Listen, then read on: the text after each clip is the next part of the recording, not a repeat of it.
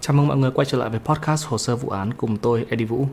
Đây là số thứ hai trong tuần và như đã nói ở số trước thì riêng tuần này chúng ta sẽ có 7 số liên tiếp trong vòng 7 ngày. Còn về tuần sau thì chúng ta sẽ quay trở lại một số vào thứ tư hàng tuần.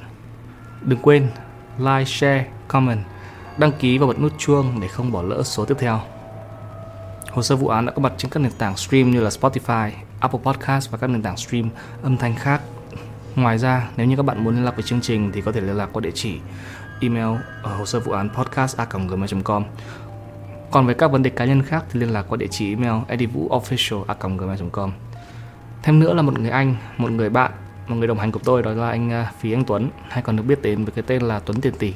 Cũng có một kênh podcast nếu như các bạn à, yêu thích lịch sử, các bạn có thể lắng nghe. Còn bây giờ chúng ta sẽ cùng nói tới câu chuyện của ngày hôm nay Vụ án của Jack the Ripper từ tháng 8 tới tháng 11 năm 1888 Ở quận Whitechapel ở London, Một kẻ giết người bí ẩn xuất hiện Và hắn đã giết ít nhất là 5 người Ngày 31 tháng 8 năm 1888 Thi thể của Mary Ann Nichols được phát hiện Và đây được cho là nạn nhân đầu tiên của Jack the Ripper Khám nghiệm tử thi cho thấy Mary bị cắt cổ hai lần và vết cắt sâu tới nỗi có thể chạm tới xương sống ở phía sau. Ngoài ra một số phần nội tạng cũng bị cắt và móc mang ra ngoài. Bác sĩ khám nghiệm tử thi cho rằng kẻ gây án là một người rất giỏi dùng dao và có kiến thức về y khoa. Cảnh sát không có bất kỳ manh mối, nhân chứng hay bằng chứng nào có thể tìm ra được kẻ giết người là ai. Mùng 8 tháng 9 năm 1888, thi thể của Annie Chapman được tìm thấy và giống như thi thể của Mary thì cổ của Annie bị cắt sâu tới mức mà có thể chạm ra được sau gáy, gần như lìa khỏi cổ. Ngoài ra thì phần nội tạng cũng bị cắt và móc và để lên phía vai của ờ, Annie.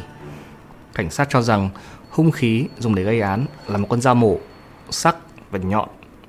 Thêm nữa thì cái chết của Annie và Mary được gây ra bởi cùng một người bởi vì động cơ giống nhau và cách thực hiện giống nhau. Hai nạn nhân đều không quen biết nhau nhưng cả hai đều là gái mại dâm. Những người làm nghề giết mổ, bác sĩ hành nghề và sinh viên ngành y có tâm lý không ổn định là những người mà cảnh sát tìm tới đầu tiên nhưng không có kết quả gì. Ngày 18 tháng 8, cảnh sát nhận được một bức thư được viết từ ngày 17 tháng 8 có dính máu và được cho là của kẻ giết người. Nội dung bức thư là Ta yêu thích việc ta làm và ta sẽ không dừng lại từ khi bị bắt và kể cả khi đó thì các người cũng hãy cẩn trọng với người bạn của các người, Jackie, ký tên Jack the Ripper. Xin lỗi vì vết máu vẫn còn dính từ vụ án lần trước. Ngày 30 tháng 8 năm 1888, Jack the Ripper ra tay tiếp với hai người phụ nữ, đó là Elizabeth Stride và Catherine Eddowes. Được cho rằng Elizabeth là nạn nhân đầu tiên mà Jack nhắm tới vì cổ họng của Elizabeth bị cắt sâu nhưng mà không có phần nội tạng nào bị cắt và lôi ra ngoài. Trong khi đang ra tay với Elizabeth thì Jack bị Catherine phát hiện nên Jack liền chuyển hướng và đuổi theo Catherine. Nội tạng của Catherine cũng bị cắt, móc và đem lôi ra ngoài. Ngoài ra thì cảnh sát không thể tìm thấy thận và tim của Catherine. Người dân sống ở vùng Whitechapel trở nên lo sợ cho tính mạng của mình, đặc biệt là phụ nữ. Họ cảm thấy rằng cảnh sát không thể tìm ra được danh tính của Jack the Ripper là ai và không thể bảo vệ người dân. Chính vì vậy thì người dân đã họp với nhau và tạo ra một ủy ban cảnh giác. Và ủy ban này à, đã gửi hai thám tử riêng để tự điều tra. George Lutz là người đứng đầu ủy ban này và vào ngày 16 tháng 8 thì George nhận được một kiện hàng. Bên trong kiện hàng là một bên thận phải và một bức thư. Bức thư có nét viết giống như bức thư mà cảnh sát nhận được vào ngày 18 tháng 8. Ở trong bức thư thì Jack nói rằng mình trả lại à, phần thận được bảo toàn. Phần thận còn lại đã bị ăn và Jack khen nó ngon. Ngoài ra, Jack còn thách thức và bảo là mình sẽ gửi hung khí cho cảnh sát.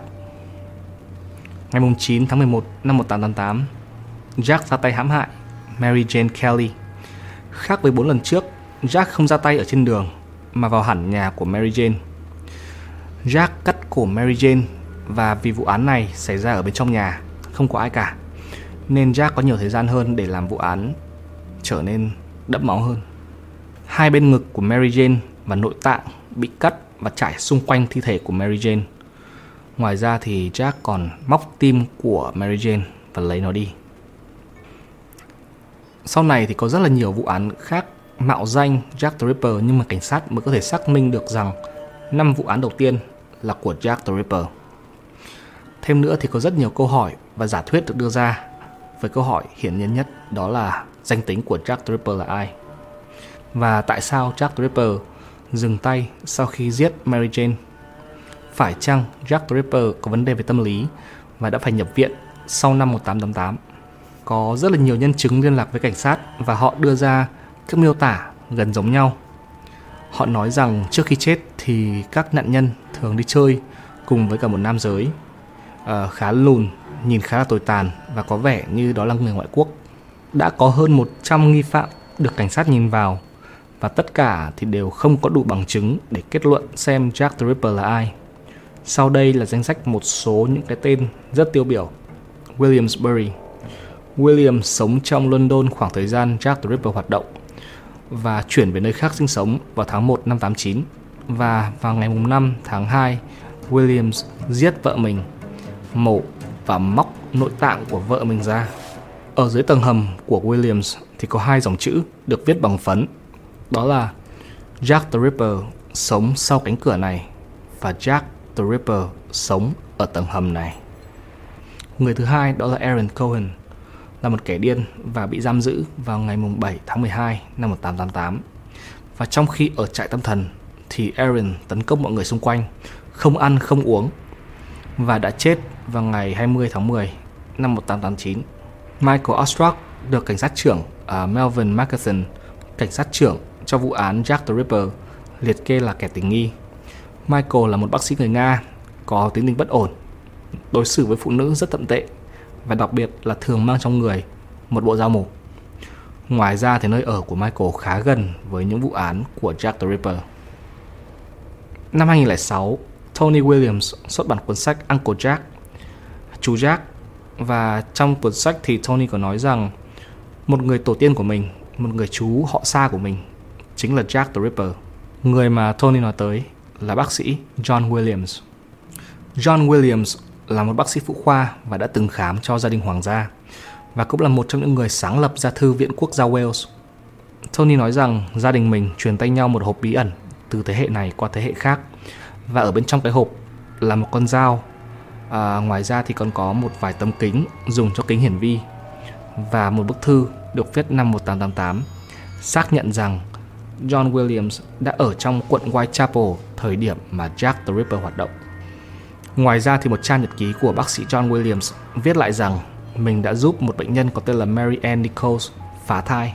Đây cũng chính là nạn nhân đầu tiên của Jack the Ripper. Để tìm được danh tính của Jack the Ripper vào năm 1888 thì là rất khó. Nhưng với công nghệ hiện tại thì rất có thể chúng ta đã tìm được danh tính của Jack the Ripper. Aaron Kaminsky là một người Do Thái đến từ Ba Lan và Aaron đến London vào năm 1882 làm nghề sửa tóc. Chính vì vậy thì Aaron có kỹ năng giỏi với dùng dao kéo. Aaron Kaminsky không có gia đình, không có con nhưng mà có anh chị và gia đình của anh chị vẫn còn sống tới ngày hôm nay. Năm 1919 thì Aaron qua đời trong trại thương điên. Lý do mà Aaron Kaminsky được nhiều người cho rằng đó chính là Jack the Ripper là vì vào năm 2019, một bài viết trong tạp chí khoa học pháp y nói rằng danh tính của Jack the Ripper là Aaron. Quay lại một chút thì khi mà cảnh sát tìm thấy thi thể của Catherine Eddowes thì trên thi thể của Catherine có một chiếc khăn choàng và trên khăn có máu và có tinh trùng. Xét nghiệm mẫu DNA trên chiếc khăn và DNA của gia đình Kaminsky hiện tại thì kết quả là đúng. Jack the Ripper là một người tổ tiên của gia đình Aaron Kaminsky hiện tại. Vậy là chúng ta thực sự biết được danh tính của Jack the Ripper là ai đúng không? Không hẳn. Các nhà nghiên cứu phản biện thì nói rằng chiếc khăn này đã bị truyền tay nhau trong rất là nhiều năm. Chính vì vậy, mẫu DNA thu thập được rất có thể là không chính xác. Ngoài ra thì một số người nói rằng bài viết đăng lên tạp chí không đưa ra số liệu cụ thể, không đưa ra cách thức để vận hành. Và kết luận thì không thể nào chính xác 100%. Mặc dù có rất nhiều công nghệ tiên tiến nhất, mặc dù có rất là nhiều người đầu ngành nghiên cứu và tìm hiểu vụ án này, nhưng hiện tại thì danh tính của kẻ giết người Jack the Ripper hiện nay chính thức vẫn là ẩn số. Đó là tất cả những gì chúng ta có cho câu chuyện của lần này. Podcast Hồ sơ vụ án có mặt trên các nền tảng stream âm thanh như là Spotify, Apple Podcast, Ngoài ra còn có phiên bản video ở trên YouTube. Các bạn muốn liên lạc với podcast thì có thể liên lạc qua địa chỉ hồ sơ vụ án podcast a.gmail.com.